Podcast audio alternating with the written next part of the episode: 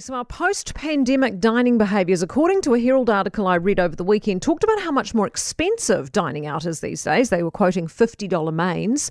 Uh, but the upshot is we appear to be getting less food for more money. Restaurants are getting tougher on turning tables, and people are dining earlier. The reporter actually asked what's happened to hospitality. And I take her point because it can feel like it's not all that hospitable anymore. The last time we dined at Auckland CBD in a well known, well regarded restaurant, we thought something was amiss.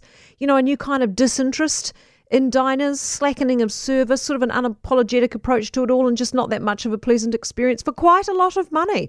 Um, like many diners, I don't mind parting with hard earned cash for a good experience, but not so much if it's below par. We thought we'd maybe just struck a bad night, but have since been told by others that their experience replicated ours. So, how do they get away with it, and how do they continue to profit?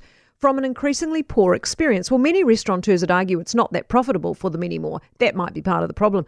I'd also hazard a guess our lengthy closed border and lack of access to staff had a huge impact. The other COVID induced side effect is, of course, we all got used to eating at home. We got good at sourcing our own food, making it ourselves. We sort of got enthused also about supporting local. Maybe we're dining in our own local hood more. On top of that, I'd argue that, especially in main centres like Auckland and Wellington, there are more people who can't be bothered with the drama of the CBD. You know, too hard to get into, no access, no parking, too many homeless, too much violence, not worth the hassle. You know, a nice night out at a restaurant loses its gloss if you have to run for your life at the end of it. Uh, increasing costs for the hospo industry in terms of labour and food, I don't doubt that's horrendous for them. And they'll, of course, be passing it on to us. But another thing we're doing apparently now is dining earlier. Now, I know this to be the case because we're early diners due to our crazy work hours, and increasingly we're finding restaurants are fuller earlier. People tell me sometimes they can't even get a 5:30 booking anymore because there's such a rush on 5 p.m. tables.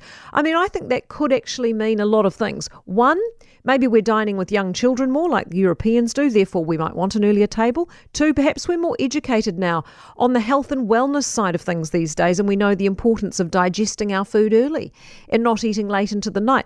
Three, maybe we just want to get ahead of that 7.30, 8 o'clock potential rush. You know, when service can slow down to a snail's pace. And also, I wonder whether it's maybe older people who are the only ones left with any disposable income these days able to spend on eating out and they're habitually early eaters. I don't know, I'd say there's a lot at play in terms of how the dining experience has changed, but not always for the better.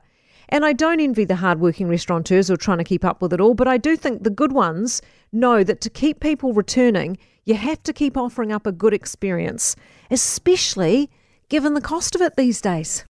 For more from Early Edition with Kate Hawkesby, listen live to News Talk ZB from 5 a.m. weekdays or follow the podcast on iHeartRadio.